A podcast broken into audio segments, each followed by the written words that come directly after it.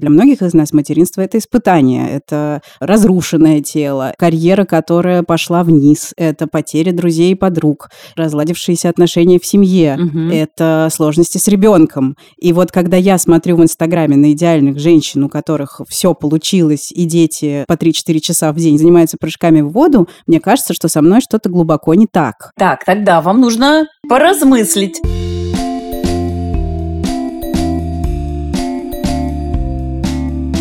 Всем привет! С вами самый честный подкаст о материнстве «Ты же мать», который выпускает студия подкастов «Техника речи». И тут мы, ведущие подкаста. Меня зовут Настя Хартулари. У меня есть дочка Варя три с половиной года, и она любит вспоминать о том, что она любила делать, когда она была маленькая. Иногда эти воспоминания про что-то, что было всего лишь неделю назад. Меня зовут Саша Довлатова, у меня есть дочка Маша, ей уже 15. Сын Миша, ему 20, и сын Костик, он ходит в первый класс. Меня зовут Настя Красильникова, у меня есть сын Федор, ему 4,5 года. Наверное, вы знаете, что есть такой тип блогерок, которые рассказывают о своем материнстве, и при этом у них всегда великолепно выглядят дети, и сами они великолепно выглядят, и жизнь их кажется сказкой. И не всегда до конца понятно, действительно ли она такая сказочная, или все-таки это некоторая картинка, образ, который формирует социальные сети. И вот мы поговорили с Екатериной Пикулиной, у которой полтора миллиона подписчиков в Инстаграме, и четверо детей. Здравствуйте, Екатерина. Здравствуйте. Хочу сказать честно, мы хотели поговорить с идеальной инстаграм-мамой. Угу. И мы нашли вас. И хотим расспросить вас про эту стезю. Для начала, наверное, я вас попрошу представиться и немножко рассказать о себе. Не уверена, что вы нашли правильную, идеальную инстаграм-маму, потому что есть гораздо более идеальные инстаграм-мамы. Ну да ладно, будем на моем примере обсуждать, потому что все-таки, мне кажется, многие идеализируют по тому, что я рассказываю, мой образ. Mm-hmm. Я мама четверых детей, фотограф, довольно-таки долго снимала, но в связи с прибавлением детей пришлось оставить это занятие, но хотелось в дальнейшем проявлять себя как-то в творчестве, и поэтому я просто продолжила фотографировать своих детей, и это переросло в блог, так как эти фотографии я начала выкладывать именно там. Моему блогу уже больше 10 лет. Ого. И сейчас у меня полтора миллиона подписчиков. А сколько лет вашим детям? Расскажите чуть подробнее. Старшему сыну 11 лет, среднему сыну 8 лет. Старший в пятом классе учится, средний во втором. Младший сын ходит в подготовительную группу в детском садике, ему 6 лет. На следующий год станет школьником. И младшая дочка у меня есть, которой сейчас 3 годика. И она вот пошла в младшую группу в детский сад. Как вы их всех с утра собираете? У нас четко распределены обязанности. Первым в 7 утра встает супруг и отправляется готовить на всех завтрак. Минут на 15 попозже встаю я, начинаю всех поднимать и помогать им собраться, подготовиться, потому что малышам нужно помочь что-то найти, собрать одежду, организационными сборами в основном занимаюсь я, а муж помогает вот всех накормить и, самое главное, всех развести. Он отвозит всех четверых в детский сад и по школам. Угу. Я остаюсь дома. Вы танцуете, когда дверь за всеми закрывается с утра? Практически так это и происходит, потому что такое дано нам только с этого учебного года, когда младшая дочка пошла в садик, так она оставалась все время со мной. И тут я прям почувствовала свободу, почувствовала, что у меня есть большое количество свободного времени, которое нужно тоже как-то распределять. А что дальше происходит с вашим днем? Что вы делаете? Я в последнее время придумала себе занятие. Давно мечтала научиться кататься на коньках еще с самого детства, но как-то не сложилось, и в секцию я не ходила. И решила, почему бы нет, почему бы в 34 года не встать на коньки и не пойти заниматься фигурным катанием. И больше полугода я хожу, занимаюсь 2-3 раза в неделю, а то и больше. Правило сейчас заниматься вокалом. У меня прям портится настроение.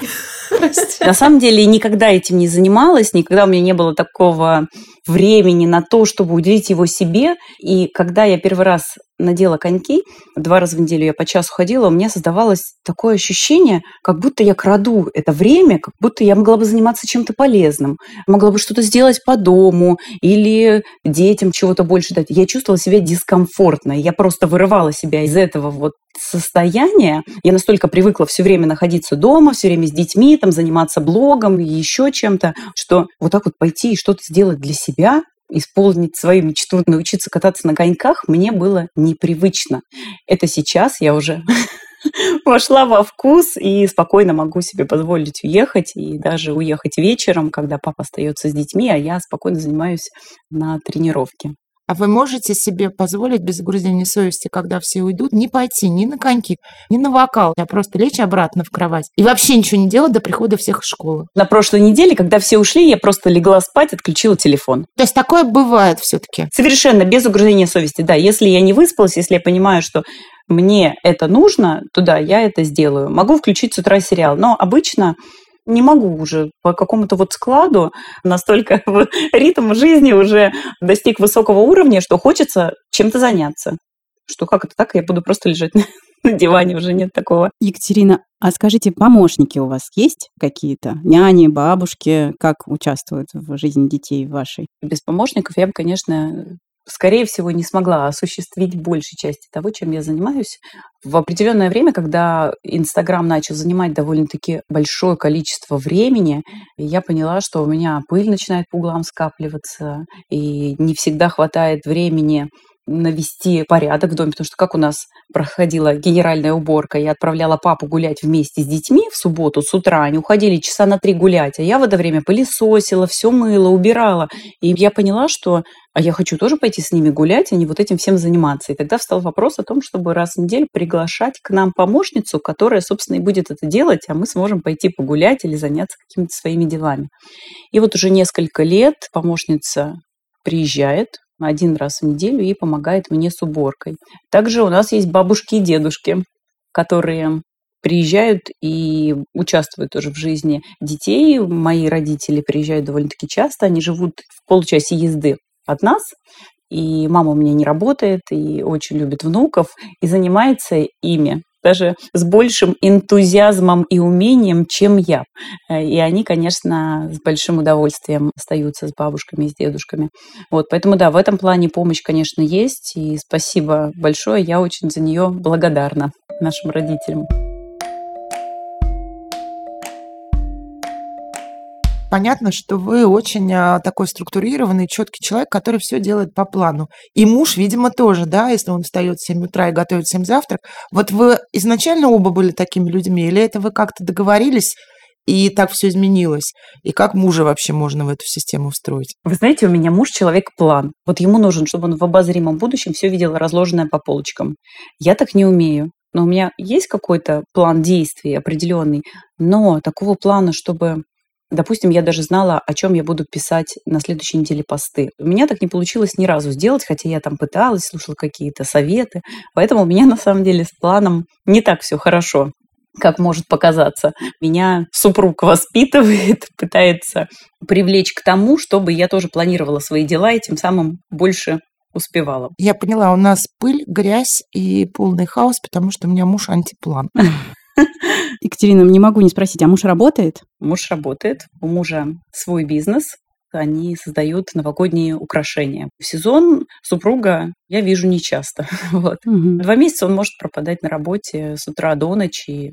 Но детей в садик в 7 утра отвезет. Угу. Потом едет на работу. А ваша основная деятельность – это Инстаграм? На данный момент – да. А сколько он отнимает времени? Времени отнимает много. Я даже скажу, что полноценный рабочий восьмичасовой день отнимает точно. Вот если не тратить его на катание на коньках и прочее, а заниматься блогом, то он будет снимать гораздо больше времени, чем, может быть, показалось, что вроде бы сделать фотографию, написать пост, это все быстро, но так как я сама фотографирую, я еще обрабатываю фотографии, отбираю их, пишу тексты, я все сама отвечаю в директ, отвечаю на сообщения. А менеджер у вас есть? У меня есть менеджер, которая занимается документами. В определенный момент я поняла, что все, что тяготит меня, это документы, угу. договора, акты, вот это все вообще не мое. Надо пояснить для наших слушательниц и слушателей, что договора и документы это касается рекламных ваших взаимодействий с партнерами, да. которые покупают у вас в блоге рекламы. Да, да, все верно. А скажите, насколько это прибыльное дело вести популярный материнский блог? На самом деле зависит все от аудитории. В принципе, это прибыльно. И поначалу даже я про это не знала. До тех пор, пока не познакомилась с другими блогерами, которые сказали, что оказывается, если ты делаешь рекламу, это получается взаимовыгодное сотрудничество, за которое тебе могут не только бартером какие-то бонусы подарить, но и оплачивать твои услуги, потому что это полноценная работа, и те, кто размещается у тебя, также получают от этого свою выгоду. Я посмотрела ваш Инстаграм внимательно и увидела, что ваши дети очень часто снимаются в вашей рекламе, прям вот в ролях в разных они там появляются. Расскажите, пожалуйста, на каких условиях вы с ними договариваетесь, что они потратят свое время на то, чтобы сняться в рекламе? Очень хороший вопрос. Мучить детей, заставлять их сниматься, это, конечно, неправильно.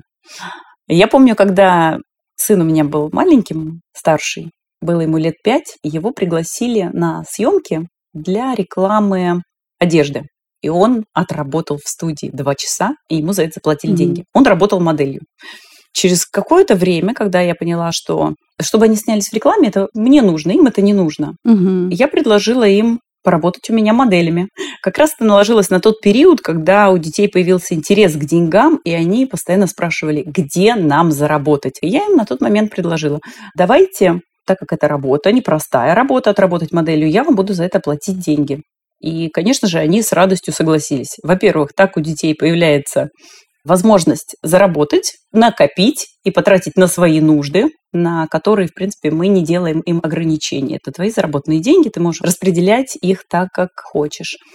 Плюс э, я получаю модели, которые всегда рады у меня поработать и сфотографироваться. Поэтому я считаю, это вполне честно и справедливо. А с какого возраста дети начинают зарабатывать у вас дома? Ну вот младшая девочка Ника, она тоже уже копит на кукол? Нет, конечно, нет. Она даже не понимает ценность денег. Она еще маленькая, в три года, еще об этом не задумываются. Но ей я, конечно же, какие-то бонусы тоже предлагаю в плане конфеток, э, какой-то мелочевки, ну что-то такое. А вот шестилетний мальчик уже научился считать. У него появился свой кошелек, и он, конечно же, с огромным удовольствием складывает туда свои денежки. У него еще склад характера такой, что он любит складывать, копить, чтобы у него было что-то свое, поэтому для него это очень ценно. Вот я когда в вашем инстаграме в сегодняшних утренних сторис увидела вертикальное хранение одежды, такое идеальное, я, конечно, почувствовала некоторый укол совести, потому что у меня-то одежда не вертикально хранится, и в целом после любого утра квартира похожа на балаган. И каждый раз, когда я вижу в Инстаграме вот такие вот картинки у людей, у которых вроде бы в четыре раза больше детей, чем у меня.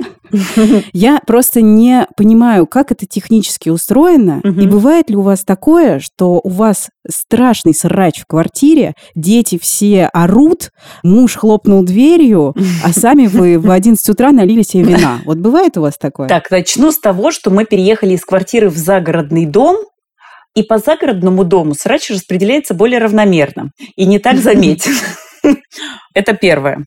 Второе, про вот этот метод вертикального хранения я на самом деле узнала у девушки, которая написала про это книжку, для того, чтобы каждый раз, когда ребенок достает нижнюю кофту, когда у него стоит целая стопка вещей, все остальные разваливаются и валяются угу. горой, то такой вид хранения просто помогает избежать этого бардака. Можно я уточню? Девушка написала книжку про систему хранения. Мариконда это была? Да, она. Там целая книжка. Более того, там даже фильмы есть. Но там человек, конечно, вот... Фея. Да, я когда читала, подумала, что для меня это слишком. Но какие-то вещи я оттуда подчеркнула. Вот, кстати говоря, может быть, мамы, которые меня смотрят, тоже могут сказать, что для меня это слишком, но все равно что подчеркнуть для себя. В общем, срач, конечно же, бывает.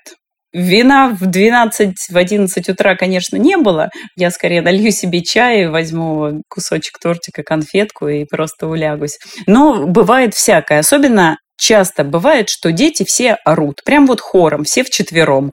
Конечно, в такой момент я не беру телефон, чтобы это снять и показать а всем, почему? потому что не до этого. А как ты даже не думаешь про это? Думаешь, как создать тишину дома, как отсюда испариться или что можно сделать? Ну, чаще всего я просто открываю дверь и выпускаю всех орать наружу, потому что стараюсь детям внедрить, что в доме, пожалуйста, орать не надо. Нас много, давайте соблюдать тишину. Но если уж очень хочется порать, можно выйти на улицу и орать там вдоволь. Сколько душе угодно. Поэтому, когда наступает какой-то бардак, просто хаос, все начинают выяснять отношения или еще что-то, для меня вот это лучшее Что я могу сделать? Это открыть дверь, всех выпустить на улицу, все идут бегать, прыгать на батуте, и как-то эта энергия у них в другое русло направляется. Вот я не могу своего ребенка в тот момент, когда у него истерика, уговорить попрыгать на батуте. Угу. И в таких вот случаях что же не будешь же их выпинывать ногами на улицу? Ну вот смотрите, плач бывает разный. Бывает нужно ребенка пожалеть, он ударился. Да, тогда я, соответственно, удовлетворяю эту потребность в защите.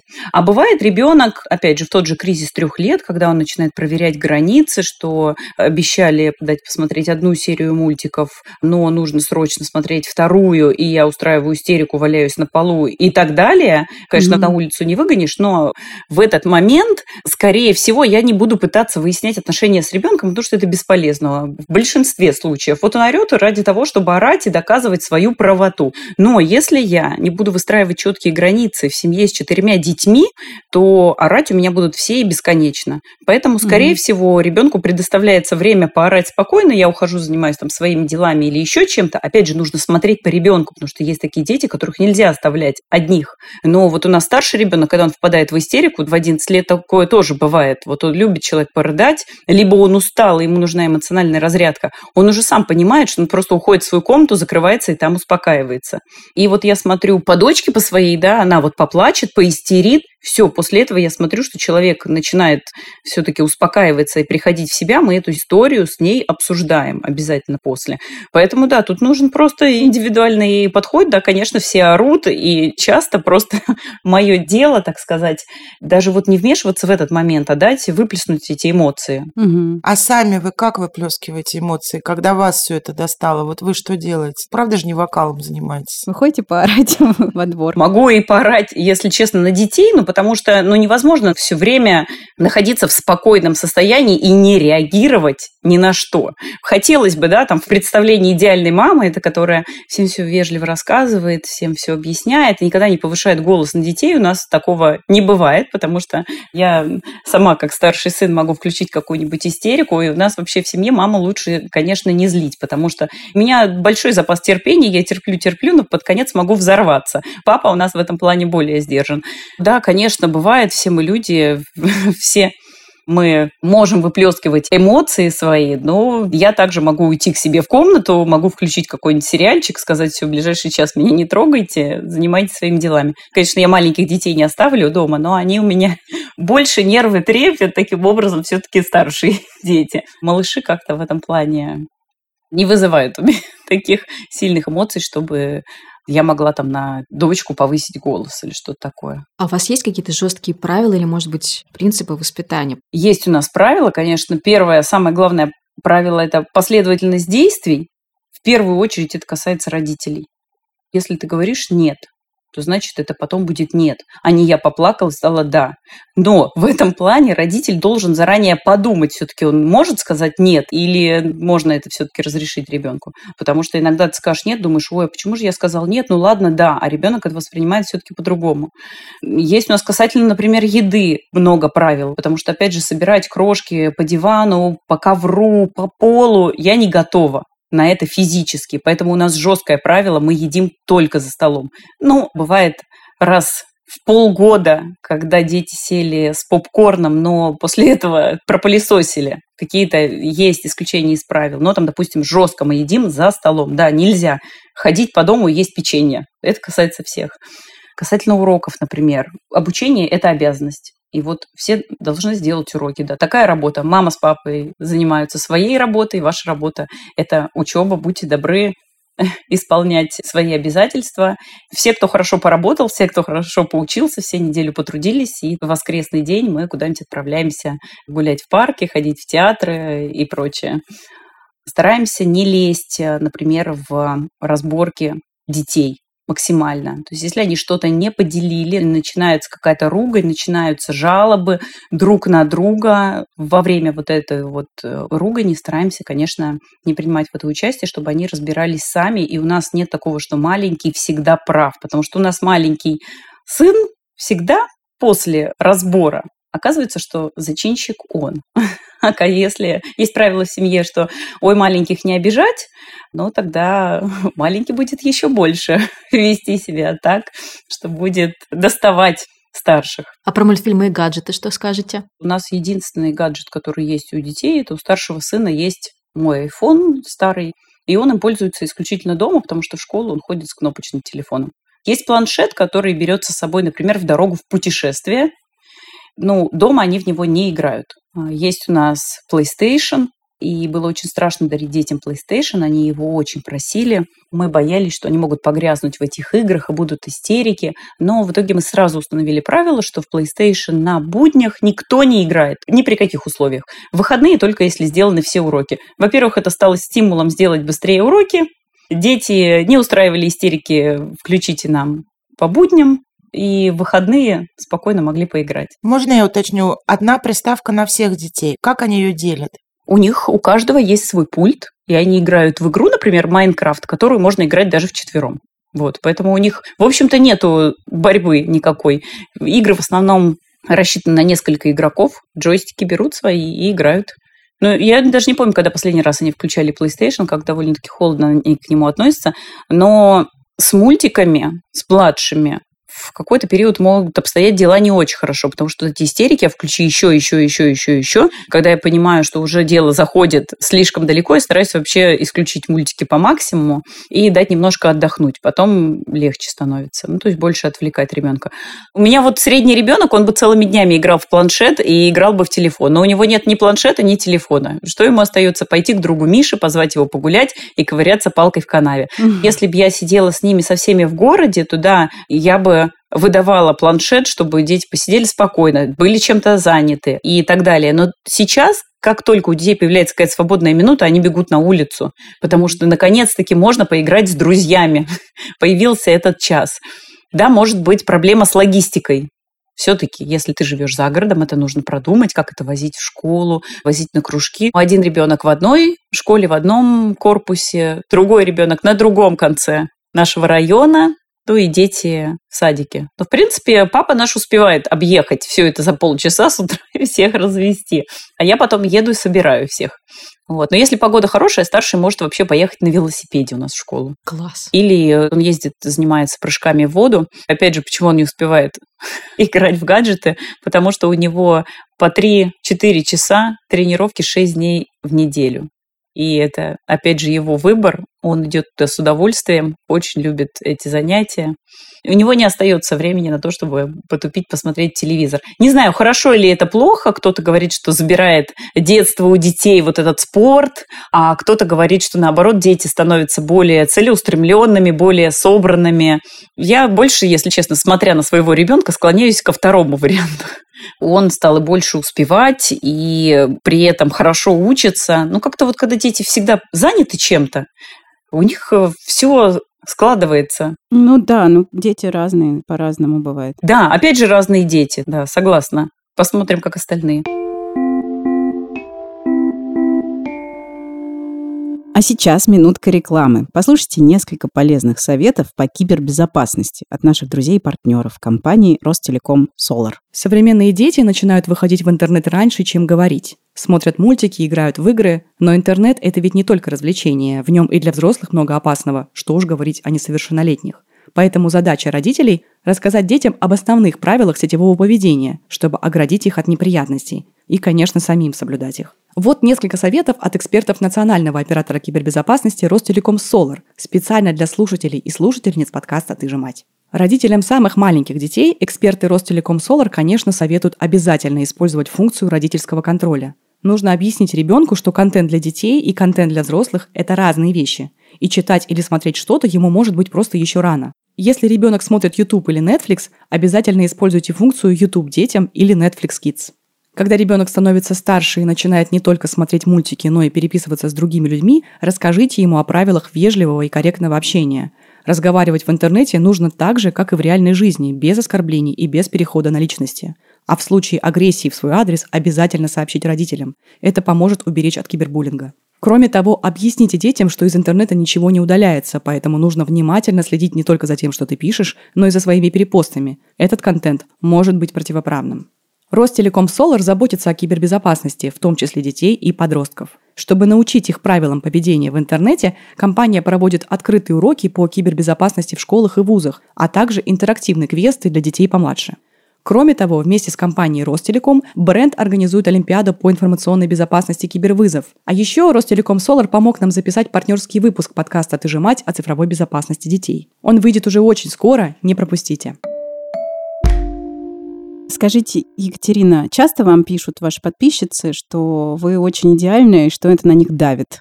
Мне кажется, что многие современные женщины не могут на таком уровне организацию своей жизни настроить. Угу. Вот вы получаете такие сообщения? Вот такие сообщения не получаю. Вот на удивление. Но как только я выкладываю бардак миллиона пар носков, трусов или то, как у меня ребенок рыдает над прописями, вот тут я получаю просто невероятное количество сообщений о том, что спасибо, что показали, а мы думали, мы одни такие. Угу. Когда дети ругаются из-за чего-то. Вот на самом деле, когда показываешь вот такие моменты, все пишут, да, у нас точно так же, я выдохнула, спасибо, мне теперь легче и так далее. Очень хорошая у меня публика, девочки, которые на меня подписаны, мамы. Негатива я получаю очень мало. Но всегда все рады, когда я все-таки не забываю взять телефон в момент кризиса. кризиса, да, и показать, что оно у всех одинаково. Вопрос, как вы все успеваете, вам часто задают? Ой, да, часто задают. И тут стоит просто размыслить, а что я успеваю все? Вот я составляю список с утра, например, планов на день, я, дай бог, сделаю половину. И понимаю, что я ничего не успеваю, потому что у всех разное понятие, кто что успевает. Мне кажется, что среднестатистическая мама все равно успевает очень много всего сделать. И тут главное не ориентироваться ни на кого другого. А еще многие фантазируют. Им кажется, что у меня так все идеально, потому что то, что ты не показываешь, кажется, что этого и нет. Ну, слушайте, я вот провела час в вашем блоге, у вас все идеально. У вас действительно все идеально. У вас совершенно идеальная семья, прекрасные дети с медалями, вертикальное хранение, у вас Мальдивы, Камчатка, у вас идеальное тело. И это сильно контрастирует с тем, как огромное количество женщин чувствует себя в материнстве, потому что для многих из нас материнство – это испытание, это разрушенное тело, карьера, которая пошла вниз, это потеря друзей и подруг, разладившиеся отношения в семье, угу. это сложности с ребенком. И вот когда я смотрю в Инстаграме на идеальных женщин, у которых все получилось, и дети по 3-4 часа в день занимаются прыжками в воду, мне кажется, что со мной что-то глубоко глубоко не так. Так, тогда вам нужно поразмыслить, как это воспринимать. Вот, например, когда я выкладываю какие-то тренировки и тело, и питание, я получаю большой фидбэк о том, что девочки тоже начали чем-то заниматься, начали что-то делать. Для многих это просто стимул такой. Если для меня какая-то картинка вот прям супер глянцевая, и я не верю, она меня раздражает или мне не нравится, я просто не подписываюсь. Подписываюсь на тех, кто стимулирует меня к чему-то. Слушайте, ну извините, пожалуйста, но у вас четверо детей, как можно еще куда-то стимулировать стимулирует. У вас невероятная логистика, постоянные какие-то приключения. Куда вам еще развиваться? Давайте так. Ну, всегда хочется развиваться, узнавать что-то новое. Серьезно? Коллеги, вам как? Вам не хочется полежать? Не хочется подеградировать? Вот, может быть, со мной, конечно, что-то не так? Хочется у меня пледик в сумочке. И машинки. Слушайте, я вот тоже задумалась, может, со мной что-то не так, может, иногда нужно успокоиться, лечь на диван и действительно полежать, никуда не идти. Вот, допустим, те же мои тренировки, для меня это отдых. Вот настолько просто вот я морально отдыхаю. Я летом три недели, благодаря мужу и родителям, занималась по 4 часа в день спортом. И настолько это эмоционально мне понравилось. Ни за что это не променяю на лежание на диване. Я теперь жду следующего лета, чтобы повторить. У всех удовольствие в своем, и нужно получать в этом удовольствие без оглядки на других, что ну, нравится мне лежать на диване, я буду лежать на диване, нравится мне кататься на велосипеде, буду я кайфовать от того, что я катаюсь на велосипеде. И поэтому, когда ты смотришь какой-то блог и думаешь, как она вот это вот все может, так надо задать себе вопрос, а надо ли мне вообще вот это вот? Ну, это сложно, когда ты все время видишь в Инстаграме Инстаграме людей, которые все могут. Ну, в принципе, давление на матерей в России, оно очень сильное со стороны общества, и со стороны соцсетей она тоже довольно-таки сильная. Поэтому, собственно, я и спрашиваю, не получаете ли вы такого фидбэка, что кому-то это может быть сложно? Нет, вот не получаю, потому что я все-таки стараюсь показывать видео и стараюсь тоже писать. Вот недавно я написала тоже публикация была про то, как э, дети меня цепляют постоянно друг друга, не могут пройти мимо сейчас, чтобы не зацепить друг друга. Пишу в том числе про эти нюансы, да, там будет красивая фотография, опять же, потому что я не могу в момент э, рыдающих детей сфотографировать, выложить, не в моих принципах, но я все равно пишу про это, стараюсь.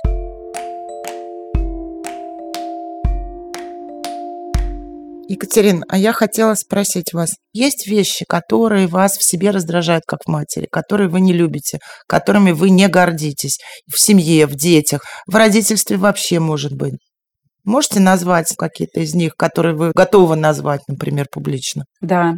Первое связано с телефоном, Мгм. с большим количеством пребывания, опять же, в телефоне. Я старалась себе сделать такое правило, что я в 7 вечера выключаю телефон, и все, вечером у меня телефона нет.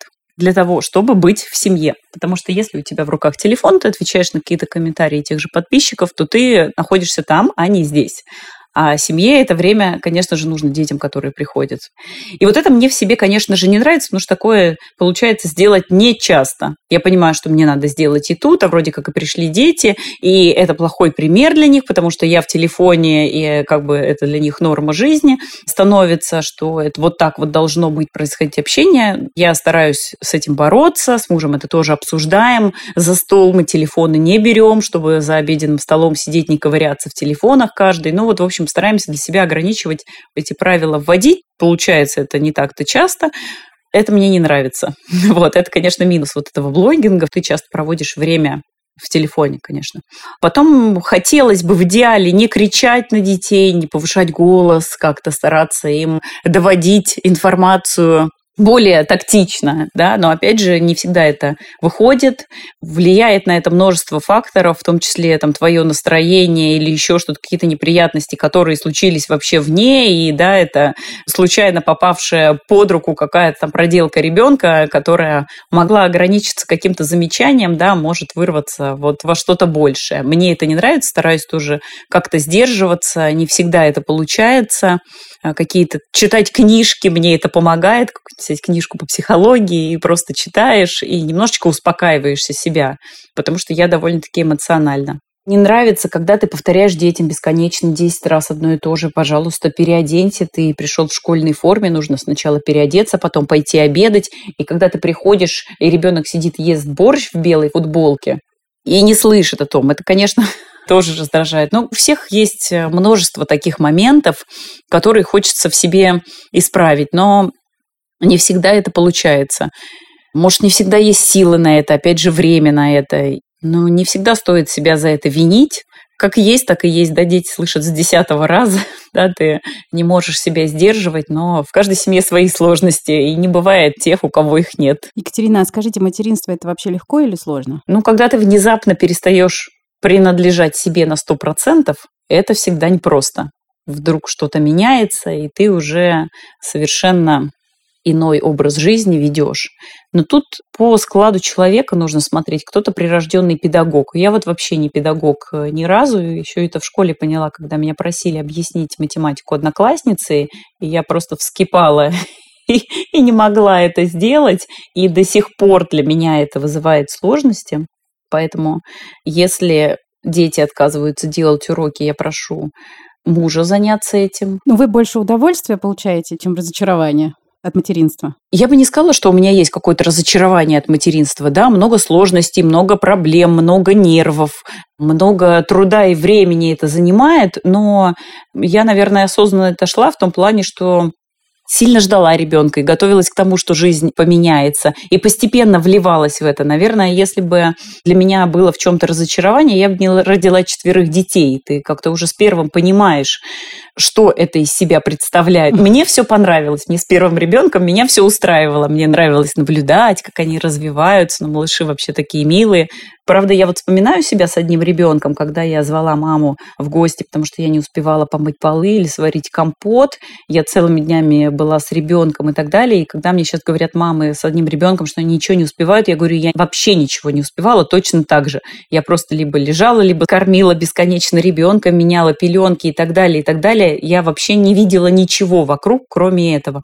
Но постепенно, как-то вливаясь в эту жизнь, материнство, подстраиваясь и с новыми членами семьи, и супругом, который мне в этом помогает и полностью разделяет воспитание детей вместе со мной, все вставало на круги своя. То есть на данный момент я не скажу, что я бы там что-то поменяла и не стала бы рожать такое количество детей, зная, сколько седых волос у меня прибавится после этого, сколько нервов будет потрачено.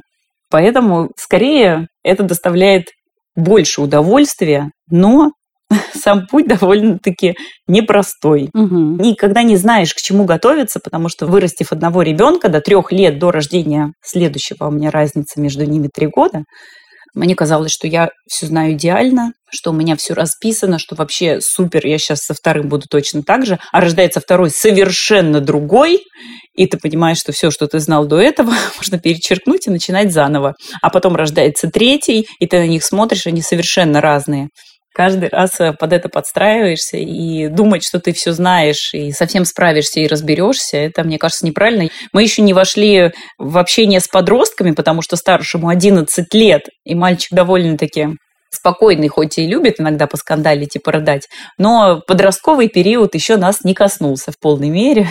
Судя по рассказам друзей, у которых дети уже постарше, нам все это предстоит. Посмотрим, каково оно будет потом. Мы когда запускали этот подкаст уже несколько лет назад, я помню, что у нас был короткий такой разговор, насколько этично зарабатывать на детях, потому что то, что мы делаем, это, в общем-то, зарабатывание на детях и есть.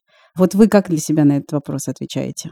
Выкладывать своих детей в сети, писать про это какие-то статьи, вести блог. Я начала еще давно, еще когда даже Инстаграма не было, и до рождения моего ребенка с начала беременности я вела блог в ЖЖ и тогда выкладывала. Угу. И потом я много лет выкладывала фотографии, потому что мне это нравится, мне нравится такое общение, обратная связь. А то, что это переросло уже в зарабатывании, это уже второй вопрос. Изначально посыл был совершенно другим.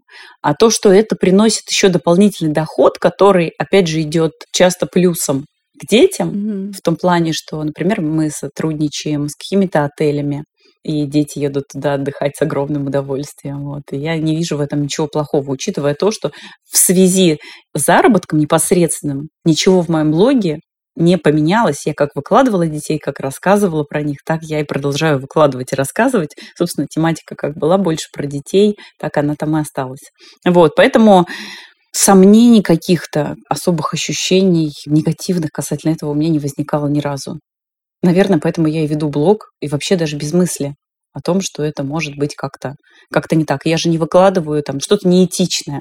Хотя, кстати, вот с этим был недавно смешной случай. Опять же, с тем же, что мы показываем, не показываем в Инстаграме. Я показывала детей, которые купаются у меня в ванне. Естественно, надевая на дочку купальник, на мальчишек плавки. И мне девушка написала комментарий, Екатерина, подскажите, пожалуйста, вот у вас дети все время моются в плавках, они себя голыми никогда не видели. Насколько человек фантазирует себе дальше то, что мои дети так моются все время. И так получается, что те, кто смотрит Инстаграм, большую часть, они дофантазируют себе самостоятельно. И в этом тоже может крыться проблема. Нужно это вообще четко осознавать, что идеализировать что-то, придумывать что-то самостоятельно не нужно. Что там такая же жизнь абсолютно. И да, если там что-то показывается, какой-то там успешный успех или еще что-то, можно взять что-то на заметку, но не полностью думать, что это вот так и в остальных всех сферах.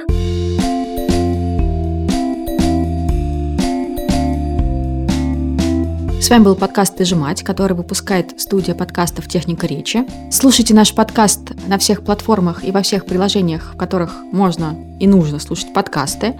Оставляйте свои комментарии, ставьте нам оценки, ну и пишите письма. Мы очень ждем ваших писем с комментариями, вашими историями и рассказами. Мы все читаем очень внимательно. Иногда веселимся, иногда берем оттуда темы для наших новых выпусков. И ваши письма мы ждем по адресу подкаст собака техника речи.студио. Как правильно пишется наш почтовый ящик, вы можете увидеть в описании к этому эпизоду. Пока. Пока. Пока!